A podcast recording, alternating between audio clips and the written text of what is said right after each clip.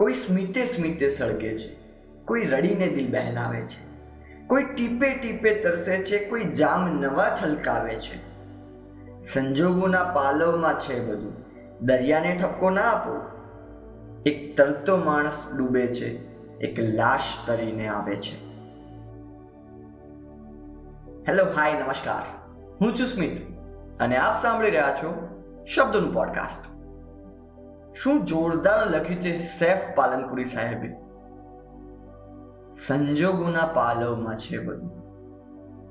ક્યારે પણ વિચાર્યું હતું, આવા સંજોગો આવશે. એક સામાન્ય શરદી ઉધરસ. કોઈ એક શહેર કે રાજ્ય કે દેશને નહીં, આખી દુનિયાને હલાવી નાખશે, હચમચાવી નાખશે. સપને પણ નહોતું વિચાર્યું. પણ આજે એક વાતનો અનુભવ થાય છે.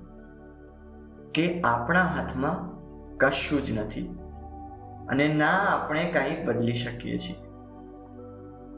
અરે, મોટામાં મોટી મહાસત્તાઓ પણ ઘૂંટણી આવી ગઈ છે આ કોરોનાના લીધે. એક સામાન્ય શરદી ઉધરસના લીધે. કોની ભૂલ છે? ચાઇનાની? કદાચ કહી શકાય. પણ આપણે બધા સરખા ભાગીદાર છીએ. આપણે નાના હતા ત્યારે ભણવામાં પેલી આહાર શૃંખલા અને પર્યાવરણ ચક્ર આવતું હતું. યાદ છે? આપણે આ પૈસા અને સફળતાની દોડમાં એને સાવ તહેસ નહેસ કરી નાખી છે. આ એક વાત તમે સાંભળી હશે, હમણાંની જ છે. આઈસલેન્ડ એક અનોખો વિચાર લઈને આવ્યું હતું. હગ અ ઝાડને ભેટો. જો આ આઈડિયા અહીંયા લાગુ કરવા જઈએ ને તો પહેલા તો લોકો એમ જ કે કે શું ગાંડા કાઢે છે? પણ કદાચ જો મોદી સાહેબ આવીને કહે અને આપણે કરવાનું આવે, તો શું દરેક માણસ દીઠ એક એક ઝાડ મળી રહેશે? કદાચ કેટલાય મોટા મોટા મહાનગરોને ગામડા તરફ દોટ મૂકવી પડશે.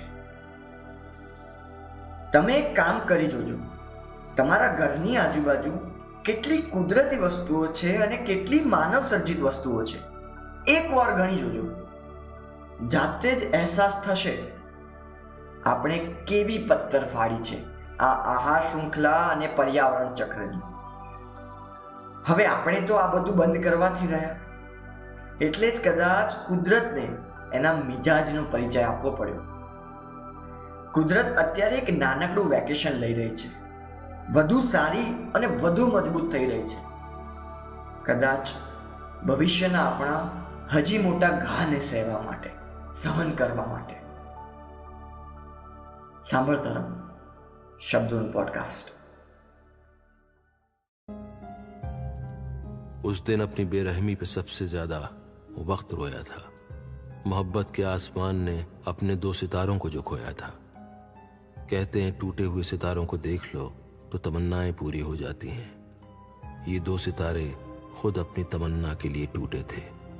शायद यही समझाने आए थे दुनिया में। हर धर्म मोहब्बत सिखाता है, पर मोहब्बत का तो कोई धर्म नहीं होता। वो खुद अपने आप में एक धर्म है।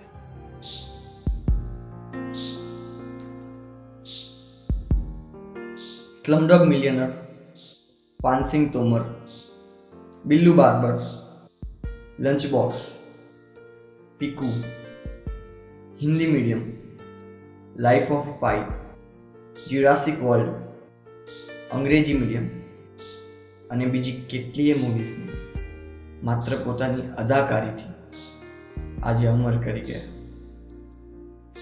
એક સુંદર એક્ટર લવલી હ્યુમન બિંગ અને એક પ્રશંસનીય ફાઇટિંગ સ્પિરિટવાળા માણસે આજે દુનિયામાંથી વિદાય લઈ લીધી શ્રી ઇરફાન ખાન.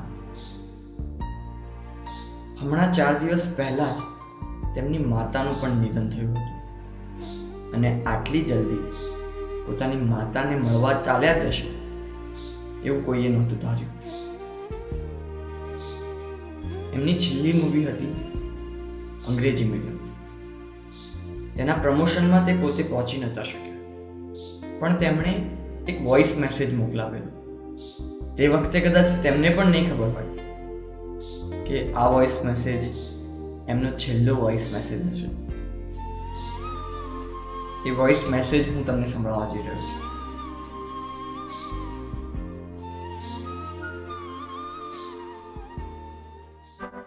हेलो भाइयों बहनों नमस्कार मैं इरफान मैं आज आपके साथ हूं भी और नहीं भी खैर ये फिल्म अंग्रेजी मीडियम मेरे लिए बहुत खास है सच यकीन मानिए, मेरी दिली ख्वाहिश थी कि इस फ़िल्म को उतने ही प्यार से प्रमोट करूँ, जितने प्यार से हम लोगों ने बनाया है।